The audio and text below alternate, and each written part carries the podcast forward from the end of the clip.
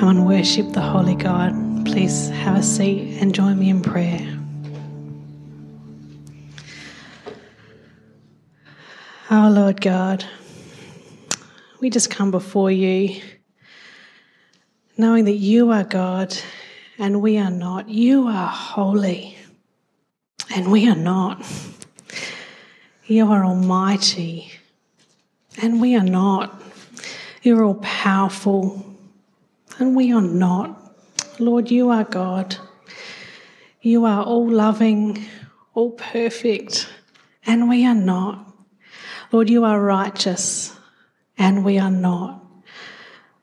But Father, through Jesus, through Jesus, we see you. We see all that you are. And through Jesus, we are made right before God. And for that, we are just so grateful. Lord, as we sit in that, in, as we sit in your holiness and the fact that we are not, we just come before you humbly, letting go of ourselves so that by your Spirit you can make us holy, you can make us righteous, you can make us love like you love. You can make us forgive like you forgive because by your Spirit we can do these things. Father, I just thank you that by, um, by Jesus, that bondage of sin which makes us unholy, which makes us unrighteous, um, is broken. That by your Spirit we can uh, just be Christ like to others, to those around us.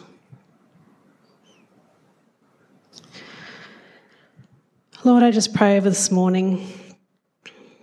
I thank you for this time of worship that we can just look to you to recognize who you are, to bring us back to remembering who you are, your holiness, your righteousness, and worship you.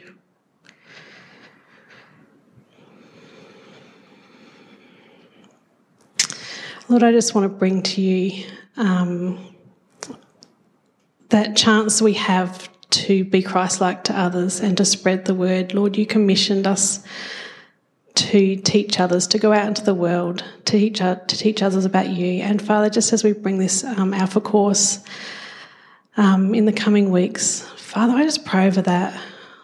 Lord, I pray over um, Zoran and Beck as they open their house to you. Father, by your Spirit, give them the words to say. Give others there that come the words to stay, say, to reach others. Lord, I pray that you um, uh, encourage or just touch the hearts of those who might need to hear your word through that course and draw them into it. Lord, your word changes people. And I just pray that that is a time that people are changed. And Lord, now I pray as uh, we uh, go into the rest of this service, Lord, as Sam brings uh, the message to, you, to us this morning, Father, I pray that you change us you change us this morning, that we don't listen and walk away, but we hear your word. By your spirit, you touch our lives this morning, and that we can go out into the world changed and um, just desiring to teach others about you and change others too by your spirit. So, Lord, we just commission this time now to you. May your spirit come and be in this place. In Jesus' name, amen. Now, before I hand over to Sam, I have a Bible reading. I actually don't know how I'm going to do this. Can I have some help, please? I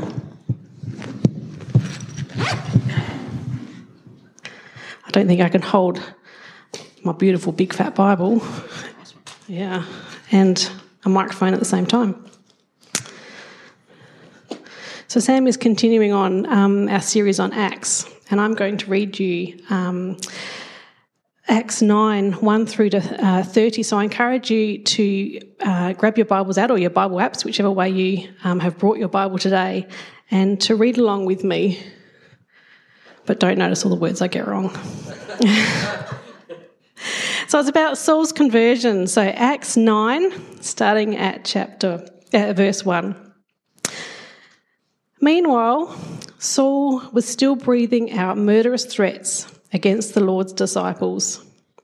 He went to the high priest and asked him for letters to the synagogues in Damascus, so that he so that if he found any there who belonged to the way, whether men or women, he might take them as prisoners to Jerusalem. As he neared Damascus on his journey, suddenly a light from heaven flashed around him. He fell to the ground and heard a voice say to him, Saul, Saul, why do you persecute me? Who are you, Lord? Saul asked. I am Jesus, whom you are persecuting, he replied. Now get up and go into the city, and you will be told what you must do. The men travelling with Saul stood there speechless. They heard the sound but did not see anyone. Saul got up from the ground, but when he opened his eyes, he could see nothing. So they led him by the hand into Damascus. For three days he was blind and did not eat or drink anything. In Damascus there was a disciple named Ananias, and the Lord called to him in a vision, Ananias. Yes, Lord, he answered. The Lord told him, Go to the house of Judas on Straight Street and ask for a man, man from Tarsus named Saul, for he is praying. In a vision, he has seen a man named Ananias come and place his hands on him to restore his sight. Lord, Ananias answered, I have heard many reports about this man and all the harm he has done to your saints in Jerusalem. And he has come here with authority from the chief priests to arrest all who call on your name. But the Lord said to Ananias, Go. This man is my chosen instrument to carry my name before the Gentiles and their kings and before the people of Israel.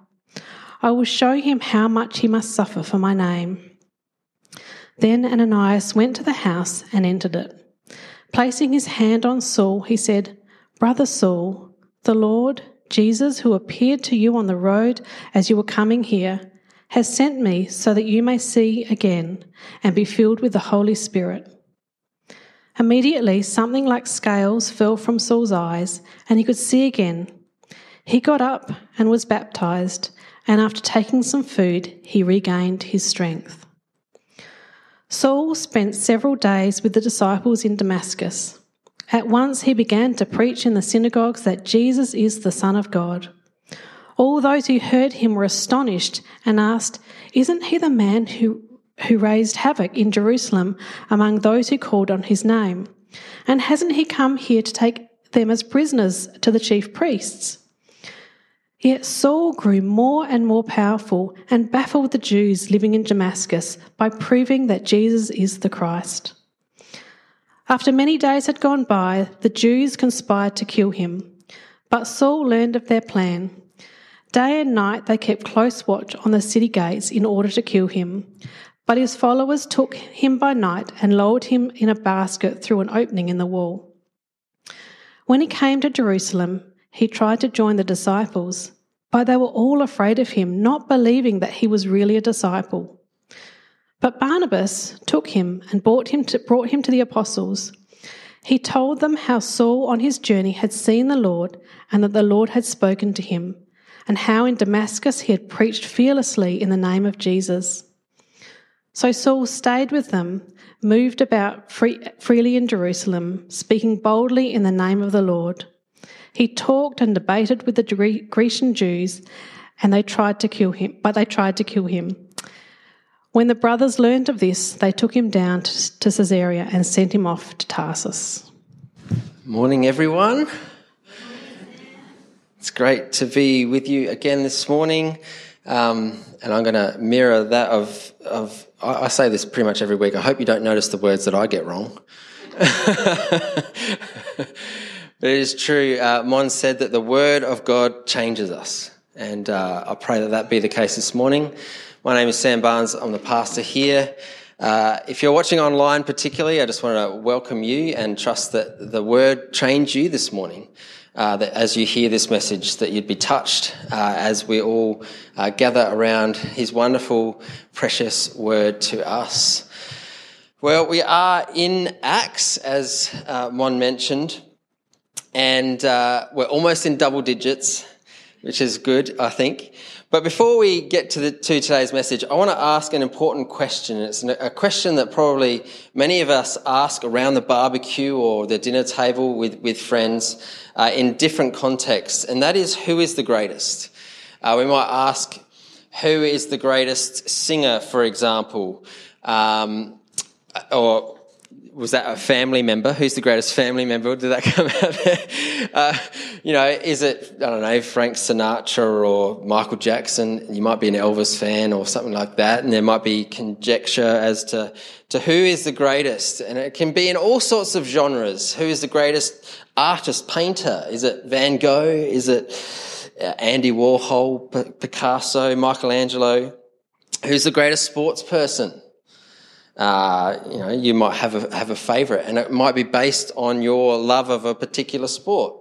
And so there might be an argument as to who is the greatest sports person.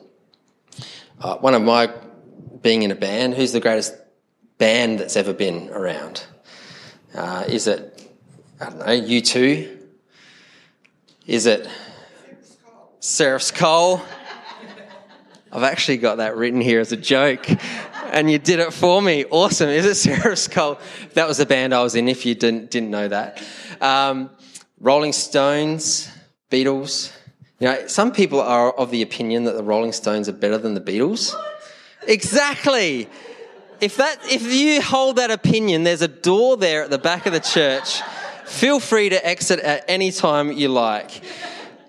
But there, there is debate, isn't there, over these, these questions of who is the greatest in these genres. I want to ask you a question. Who is the greatest theologian or church influencer? Who is the greatest theologian or church influencer? Is it, I don't know, Tertullian or Augustine? Is it uh, John Wesley? Is it Martin Luther, Bonhoeffer, C.S. Lewis? While there's arguments over those other things, I think we can probably all agree, hopefully, that the Apostle Paul was probably the greatest theologian and church influencer in church history. After all, he did write half of the New Testament that we have in our Bibles. Uh, 27 books in, in the New Testament, and I don't know. It's some conjecture as some of the books that he wrote, but perhaps 12 to 13 books written by the Apostle Paul. We have great sayings on cards and on frames on our walls and uh, things like that because of the Apostle Paul and his, his wonderful letters to, his, his, to the church. He was the greatest theologian and church influencer. Yet he wasn't always like this. He wasn't, this wasn't always the case.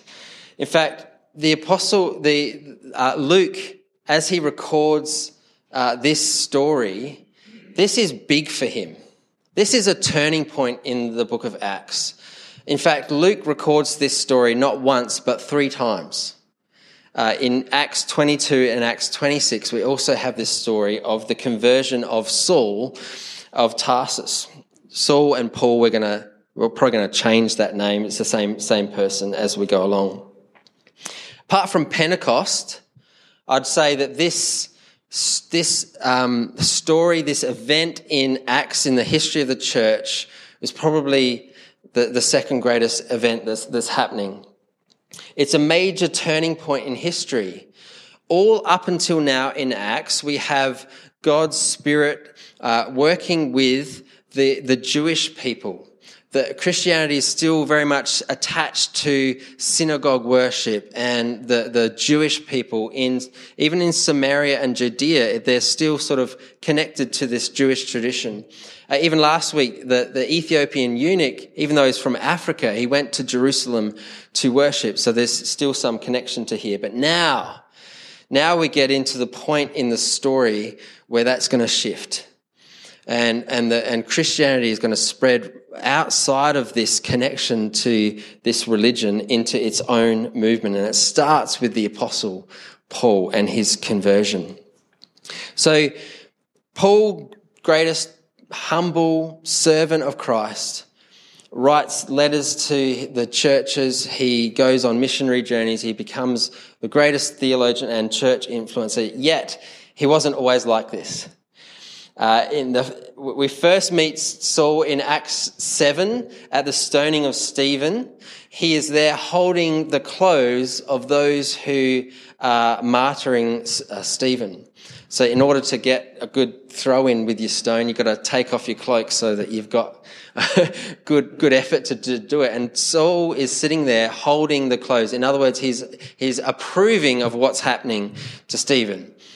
Uh, he is a, a Pharisee of Pharisees. He is going after the church and trying to take them out. And in Acts uh, 8, where it talks about persecution broke out in, in Jerusalem, it says that Saul was going house to house, terrorizing and trying to bring down the church. And here at the start of this passage in Acts chapter 9, it says this wonderful phrase Saul was breathing out murderous threats. Breathing out. Now, actually translated, it's breathing in.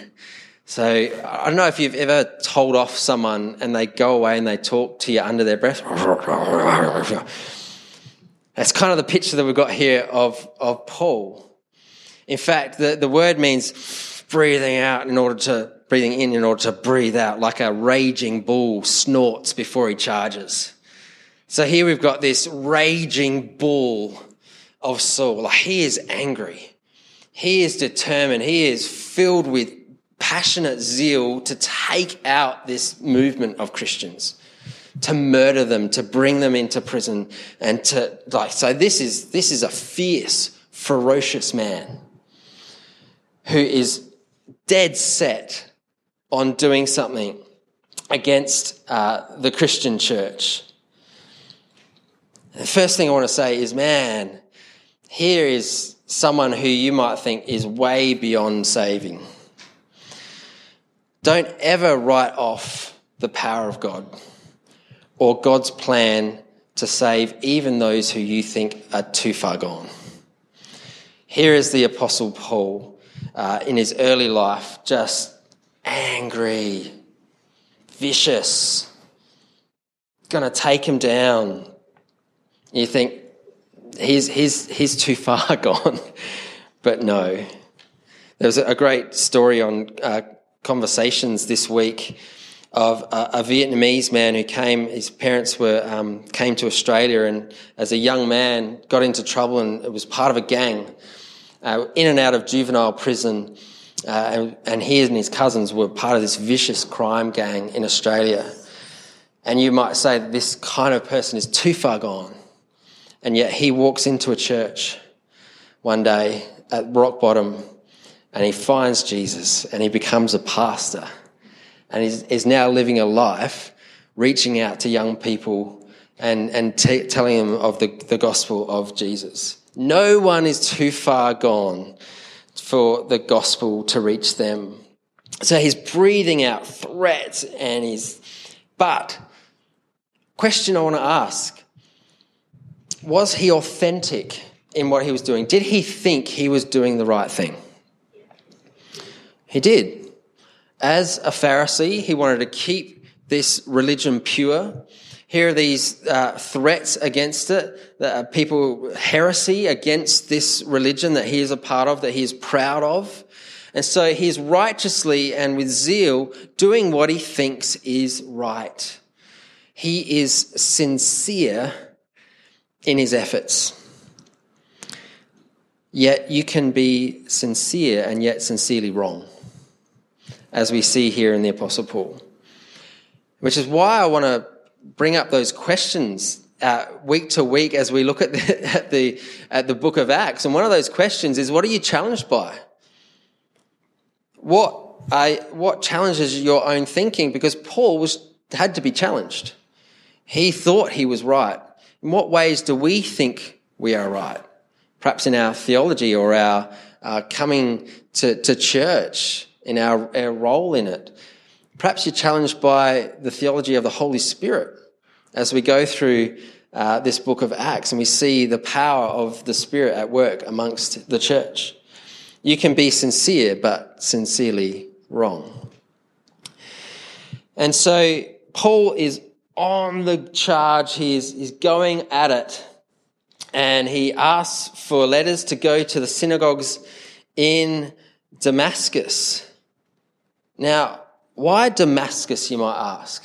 Why doesn't he just go around Jerusalem? I mean, remember that the, the, the, apostles were in Jerusalem and Judea and Samaria at this, this time. Why go all the way up there on that long journey to that town in Damascus, you might ask? Well, Damascus was a, a trade town, a trade city, and it also had 40 synagogues in the town at that time.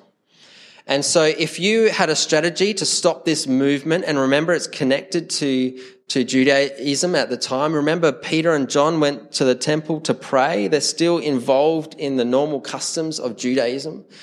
And so if, if, if this Christianity thing is going to spread, then it's going to pretend, potentially in a town like Damascus, where there are a lot of synagogues, there are a lot of people uh, potentially going to this movement of Christianity, and then as a trade route, going out into the neighboring uh, countries and, and towns. This would be a place to stop the spread.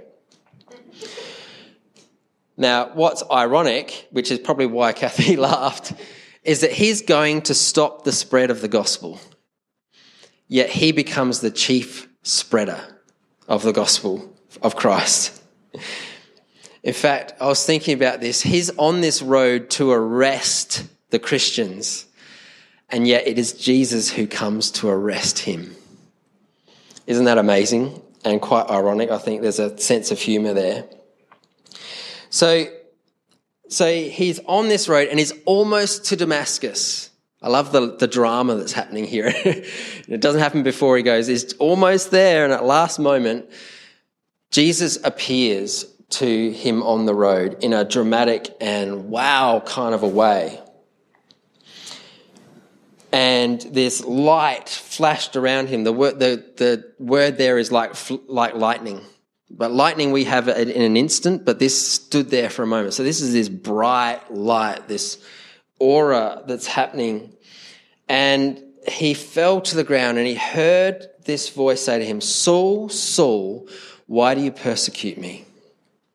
Who are you, Lord? He asked. He says, Jesus, whom you are persecuting. Now, I want you to take note of the fact that Jesus says who he is by saying that I am the person you are persecuting. Now, was Saul persecuting Jesus? Was he going out to arrest Jesus or the followers of Jesus or the church? Jesus here attaches himself to the church and to the church's suffering. You're persecuting me. It, as, as Paul goes out and, and has a go at the, the followers of Christ, they're actually having a go at Jesus. Do you remember when Jesus in the, the sheep and the goat says, to, as you've done to the least of these, you've done to me? Jesus identifies and attaches himself to his body, to the church. And that is such an encouraging thing for us as we go through this life, that we are not alone, either in suffering or perhaps other circumstances that come our way in our life, Jesus isn't distant and, and, far off, but he attaches and identifies himself to that suffering and to that situation and circumstances. And he is there with us. What a beautiful picture. What an encouragement. But Saul here doesn't know Jesus. Saul, Saul, why are you persecuting me? Who are you, Lord? Saul here doesn't have a clue who is speaking, which is really interesting. As a Pharisee, uh, the, and this isn't written in scripture anywhere, but you would assume that Paul would have heard of Christ, would have perhaps been around at maybe, maybe he's part of the Sanhedrin that was questioning him uh, at his trial. He was pretty high up in, in, in that body of, of religious leadership. So he would have heard of Jesus, he would have perhaps heard his, even heard his voice. Yet Jesus appears to him and he doesn't recognize who Jesus is. In John, Jesus says, I am the good shepherd. My sheep listen to my voice. I know them and they follow me. You see, the biggest thing here about Paul's conversion and, and his understanding that gets flipped on his head is that Paul is all about law and works and religion and moral uprightness.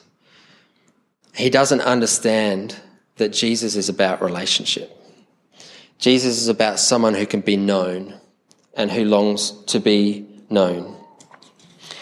In fact, the way Jesus addresses Saul here as he's on his knees on the road to Damascus illustrates that point.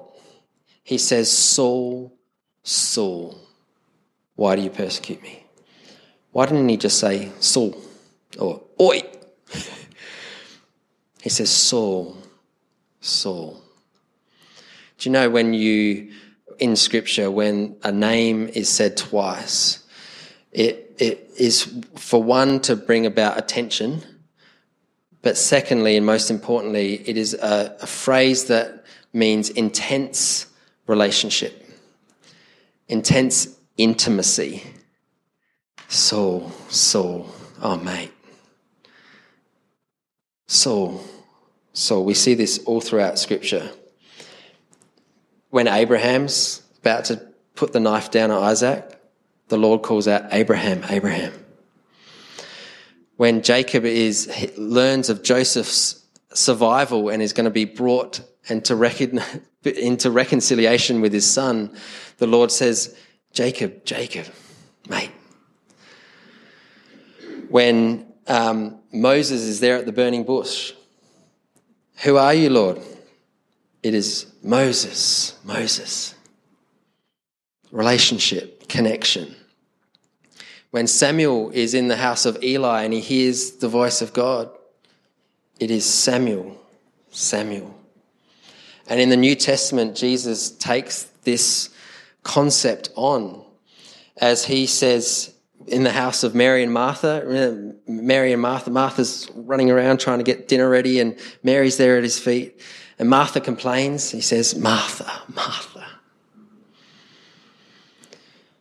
At the Last Supper, they're having a discussion about who's the greatest, and Simon, Peter, once again puts his mouth in it. Jesus turns to him at the table and says, Simon, Simon, mate. And probably the biggest example of all is Jesus himself on the cross. As he stands there, or doesn't stand, as he's nailed there to the cross, taking upon the sin of the world, beaten and bruised, he calls out, Eloi, Eloi, which translates, My God, my God, why have you forsaken me? You see, Christianity is about an intense relationship, an intimacy of knowing Jesus and being known by Jesus. And as Jesus calls each and every one of us, he says, Dennis, Dennis, Beck, Beck, David, David, Deborah, Deborah, Ange, Ange. This feels good. I can keep going. want to want to do it to everyone. Hey, perhaps at the end you could you might want to just come down and hear that voice of Jesus saying that to you. I love you. I love you so much. I want to be in relationship with you. I want to know you. I want you to know me. Saul, Saul. It's about relationship, not about religion. And so Paul completely changes his thinking and understands this at his conversion. Because if there was anyone who we could set up as a poster boy for, for the law, for works, it would be Paul. In fact, he himself says this in Philippians. He says, if, if someone thinks that they have reasons to put confidence in the law, in the flesh, in works, I have more. Like I, I'm, I'm right up there. If there's ever an example of this working, of this being sufficient, of this being right, it's me. I was circumcised on the eighth day of the people of Israel. So I'm, I'm in, in there with all the customs. I'm the tribe of Benjamin. I'm a Hebrew of Hebrews. And in regard to the law, a Pharisee. So he's trained in, in the ways of the law. As for zeal, as for passion, we saw that on the road as he set out, persecuting the church. As for righteousness based on the law, faultless. Wow. Anyone say that of their life? Here's Paul who's faultless in the ways of the old covenant. So if ever there was some, some way that we could say, yep, this is the way to go, this is right, here's an example, Paul is that, yet let's go on reading. But whatever were gains to me, I now consider a loss for the sake of Christ. What more, I consider everything lost because of the surpassing worth of knowing Christ my Lord, relationship, for whose sake I have lost all things and consider them garbage that I may gain Christ and be found in him, having righteousness not of my own that comes from the law, but of that which comes through faith in Christ. I want to know Christ. See, Paul was all about the law, all about religion. In fact, he, he would have gone saying, your law is sufficient for me. That would have been his song. And yet, now in this conversion, he completely changes his understanding. It's not religion, it's relationship. And so Saul is here and he is in shock. I'm going to skip over some things. Actually, I'll just quickly mention a lot of the time, a lot of the time, Paul tries to defend his apostleship. Uh, you might remember uh, when the disciples back in Acts wanted to replace Judas, there needed to be certain requirements to an apostle. They had to have known Jesus. Jesus had to appear with them, and Jesus, Jesus had to commission them. Um, and so, Paul in, in Galatians and in Corinthians, he says, uh, when, when, he talks about how the risen Lord appeared to the 12 and then to the 500 and then to the brother of James, and he appeared to me also. So, what he's saying here in his conversion is that Jesus actually appeared to him as the risen Christ. And, and he's also saying in Galatians, he says, uh, I received this call from Christ alone. I didn't have to go through some sort of um, school or special, um, you know, thing from the apostles. No, Jesus commissioned me to this call. And so he's often trying to defend himself as, as an apostle. Uh, I'm going to just skip over that bit. But, but Saul is in shock. He is there for three days not being able to eat or drink. Now, for all of you Bible scholars, what other thing happened for three days in the history of Christianity that is a significant moment. And here, Saul is without life in a way, without able to eat or drink before something happens to him which resurrects him to his call and to the life that he has. Similar picture that we have of Christ being res- resurrected from the dead. So in Damascus, verse 10, there was a disciple named Ananias. Now, we have gone from seeing the apostles at work to seeing deacons at work, Stephen and Philip last week, and now we see an everyday, ordinary disciple named Ananias. And Ananias is going to be involved in this process of bringing Paul into his call to ministry. And I just love that. Why didn't God just skip the middleman? Why didn't he just have his conversion there on the road and then set him on his way? Because I think the Lord loves to use his people in his work. And if there's any encouragement from this, this story, is that of Ananias, an ordinary, everyday disciple, just like you, just like me, who participates in the work of God in his salvation plan for history. You and I are called to that same ministry like Ananias. Again, it's pretty ironic that he's from the town that he's about to go and wreak havoc in. He's there to, to bring destruction, and yet it's from that place that he finds his freedom. There's this, this disciple named Ananias, obviously a different Ananias from Acts chapter 5 with Sapphira, because he's no longer with us. different Ananias, same, same name.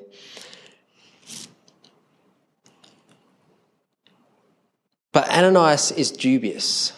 He's questioning this to go to this place on Straight Street and find this guy and lay hands on him. Hang on a minute isn't this the guy?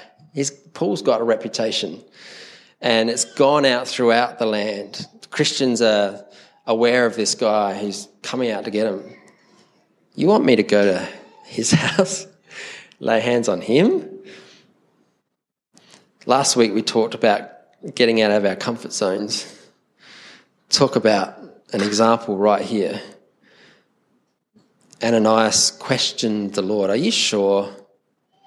Sometimes we question the Lord in what He's calling us to, don't we? Yet the Lord sets him straight. The Lord says to Ananias, probably one of the most important commands we see all throughout Scripture, it's one word go. Go. And so Ananias is faithful in that and he goes. But you can understand he's, he's kind of bit tentative. Imagine, trying to think of a similar scenario. Imagine the head of ISIS becomes a Christian, and we're invite, we're, we put up on the announcements, hey, next week, this guy's coming to preach at Hills Christian Family Centre. Who's going to rock up? right? It was probably a bit of like, whoa, what's going on here? Yet we see this beautiful picture of a changed life. Paul has gone from murderous threats, a raging bull, to being humble and being open to the point where he's lowered out of a basket down a wall. Talk about humiliating for a Pharisee of Pharisees. Yet he's willing to do that for the sake of Christ. And so Ananias goes to him, and the Lord says to him, Go. And in verse 15, this is my chosen instrument, or my vessel, or my tool. See, Paul was set up in his life for this ministry. He was the perfect person to use for spreading the message to the Gentiles.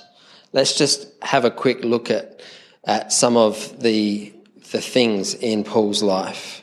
How was he his chosen vessel?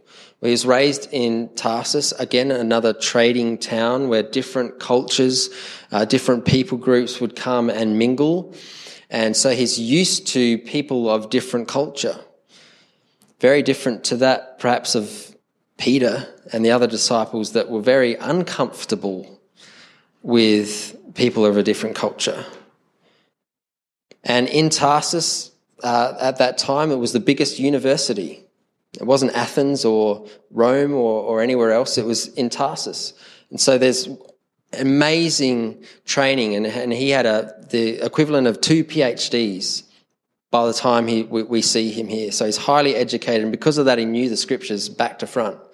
So talk about, he, argued, it says, in Damascus with the, the Jews, and he convinced them. How did he convince them? Because he, he opened the scriptures to them and said, look at the, the, what's, what's happening here. He was a Roman citizen, and of course, that comes in handy later on when he's in prison. He has certain uh, legal rights that other people wouldn't have had. Uh, he's bilingual, he would have uh, known Aramaic, being being a Jew, but also Greek, um, and he wrote in Greek. Uh, being a Roman citizen, we're assuming he would have had um, uh, Latin. Thank you. Uh, so, so he's, he's bilingual. And we, we know from his other uh, uh, epistles that he, he sees his singleness as a gift. He doesn't have this pull back to look after his family or, or, or, the need to, to provide. He's able to be free to go and to travel because he's single. Now, this is, this is Paul's makeup that allows him to be the instrument that God chooses to use to send the message to the Gentiles. Now, we are not all called to be Paul. Yet, we all have a makeup.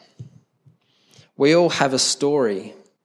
We all have gifts. We all have circumstances. We all have uh, things that are part of our life that are our makeup for ministry and calling to be like Ananias and go. So Paul is set up. In fact, C.S. Lewis talks about this passage of scripture like a chess game, and Jesus says to Paul, checkmate. Done. And he is to be an instrument, it says there in verse 15, to the Gentiles and their kings and to the people of Israel. Now, note that the Gentiles are never first on a list of people groups until now. Things are changing. And thankfulness to that, we as Gentiles have received the grace of God. So, just skipping over a number of things. We, we, he's in Damascus, he preaches, and then it says he, tries to go back to Jerusalem. Now, sometimes we read in Acts just like a story and we think, well, that happened next week. It's actually three years passes where Paul is in Damascus and ministering there. So he, he stays there. He doesn't go back to Jerusalem. He's there for three years and he's ministering, he's arguing in the synagogues with the Jewish people, and he's convincing people that Jesus is the Messiah. And after three years, he comes to back to Jerusalem and he wants to connect with the apostles. He wants to connect with the church and the disciples. Yet there's still this sense of, oh, do we trust him? Even though he's spent three years doing these things and that news would have spread, there's still this hesitancy to, to join in with the church. Uh, but thank the Lord for Barnabas. Barnabas is the son of encouragement. He is the guy that connected the, the church with Paul. He's the one who says, I believe in you. He's the one that says, Oh, there's something in you. Give it a go. Keep going. I've got you. We need Barnabas, in the church. Those encouraging words to one another. You've got this. I believe in you. You can do it. You've got this. You've fallen down. Stand up. Keep going. That was Barnabas. And that's what Barnabas did for the Apostle Paul in bringing him into fellowship it was him that trusted in Paul and said, Give him a go. Give him a go. And so, as we come to the end of this passage, I want to ask a question. We started at the start who is the greatest in all these things? Who is the hero of Acts chapter 9 besides Jesus? Is it Paul? I want to say there's two heroes in this story. That's Ananias and Barnabas. Because without Ananias, Paul might have still been there blind and unable to eat and wondering what on earth had just happened to him. See, we're not all called to be Paul. We might not touch thousands or millions of people with the gospel. Yet we might be called to touch one who then becomes that person that reaches all of those people. See, Ananias was the one that ministered to Paul, and because of that, Paul was able to minister to the millions. Who is that one in your life that you're called to minister to that the Lord might enable to become the next Billy Graham, to touch millions and millions of lives? In the world. We need Ananias. He was a hero. And we need Barnabases. Because without Barnabas, Paul might have still been ministering on his own, not connected to the church. And if he wasn't connected to the church, he wouldn't have been able to write his letters to the church that become our New Testament, become our passages of scripture that we look to and study. So we need our Ananiases and our Barnabases.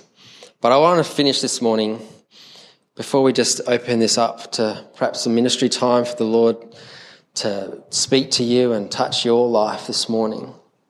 I want to go to Acts 22 because that's another example of Paul's conversion because here we have a bit more information. In Acts 9, Luke is recording it as a historical thing. Here he's recording it as Paul's testimony as he's speaking. And Paul says, I was born a Jew I was brought up in the city. I studied under Gamaliel. Says that word. I got it wrong. He's the same uh, guy, by the way, who said, "Leave these people alone and let if it, they might fade out." Uh, in in the Acts. So he, he was known and trained. So he's fully trained in the law of our ancestors. I was zealous for God, as any of you are today. I persecuted the followers of the way, arresting them, and then I was on the road, and about noon near Damascus, suddenly a bright light from heaven flashed around me. I fell to the ground, and I heard a voice say to me, Why do you persecute me? And he says, Who are you, Lord? There's two questions I want to ask us this morning that are questions that Saul asked. Who are you, Lord? This is a question that every single human being has to answer in their life. Who is Jesus? Because if you don't answer that and if you don't sort that question out now, there's going to be a time when that question is going to be answered for you. For every knee shall bow and every tongue confess that Jesus Christ is Lord.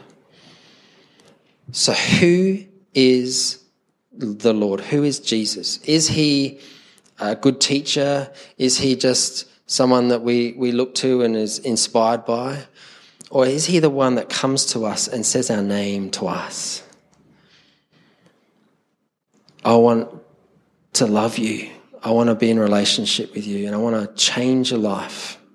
I want to call you into something that's beautiful. Now, there was another time in Scripture where this double name happened. In Matthew 7, many will say to me on that day, Lord, Lord. Didn't we prophesy in your name, drive out demons in your name, perform miracles? Then I'll tell them plainly, I never knew you. See, following Jesus is, isn't about doing, it's about knowing Christ, about being in relationship with Him. Who are you, Lord? Have you sorted that question out this morning? Perhaps you need to come back to that question Who are you, Jesus? Who are you? Who are you in my life? And as he responded to that question, Saul asked another question What do you want me to do?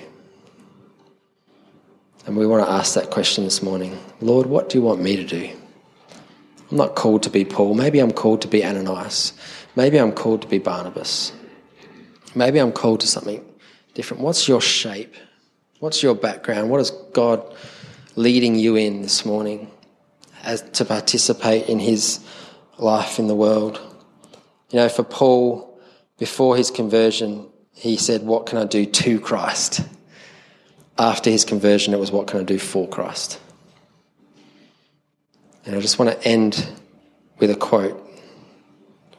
You can't sincerely say, Your kingdom come until you're willing to say, My kingdom go. to give up our self and our ways in order to be led to what He has for us in His kingdom.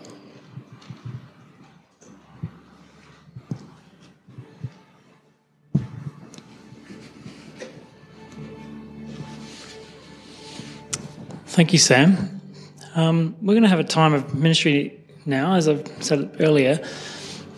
While the band plays some music and we sing along, just a great opportunity for us to respond to those questions.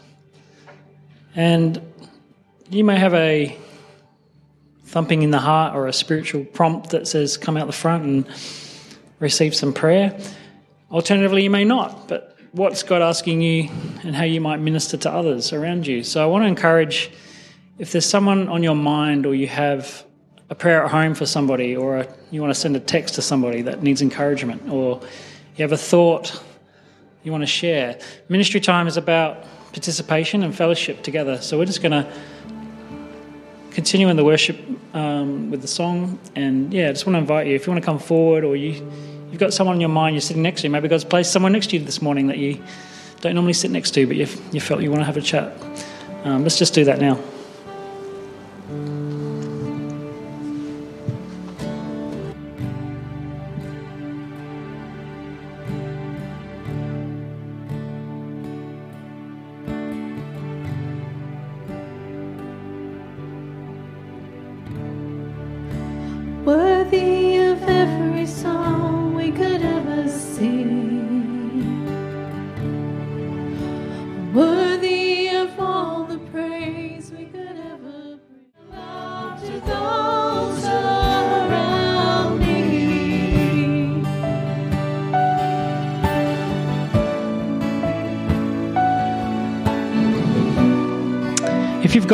For someone or you just want to shout out a, a word of praise to the Lord, let me just encourage you again if you want to get out of your seat and uh, share that with someone, just go for it. Thank you, Jesus.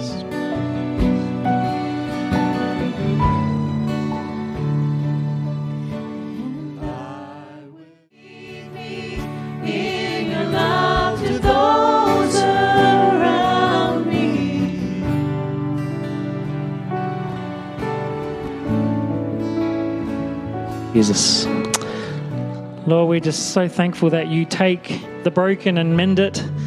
You can use us in powerful ways that we may not even realize. And it doesn't take our effort to bring that about, but you just meet us on the road like you did with Paul. Holy Spirit, we just we are we are open we are open for business and we want to know what is next in our lives for you, how we can serve you better, how we can be part of what you're doing.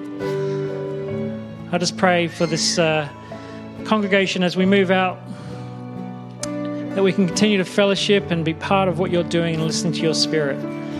That you will have powerful impact in our lives. That Lord, we can uh, just trust, trust that you've got this. That you have purpose for each and every one of us. That you want to outwork your spirit, and that we can, uh, yeah, be participating in your work, Lord. It's exciting work. We want to be part of it. Bless you, Jesus. Amen. Well, we'll keep uh, the space open here. If anyone wants to have some prayer, please come out the front and we'll pray for you. Uh, we've also got the prayer room at the back there. Uh, but if you do have a word of encouragement, let me encourage you again. Share it with someone. Um, sometimes it takes a bit of a step of faith to do that, I understand. Um, but yeah, look, we really want to encourage you and bless you. So thank you so much. Thanks, team. Thanks, Sam. Uh, we'll close it here. And uh, yeah, hope you have a fantastic week. Thank you all.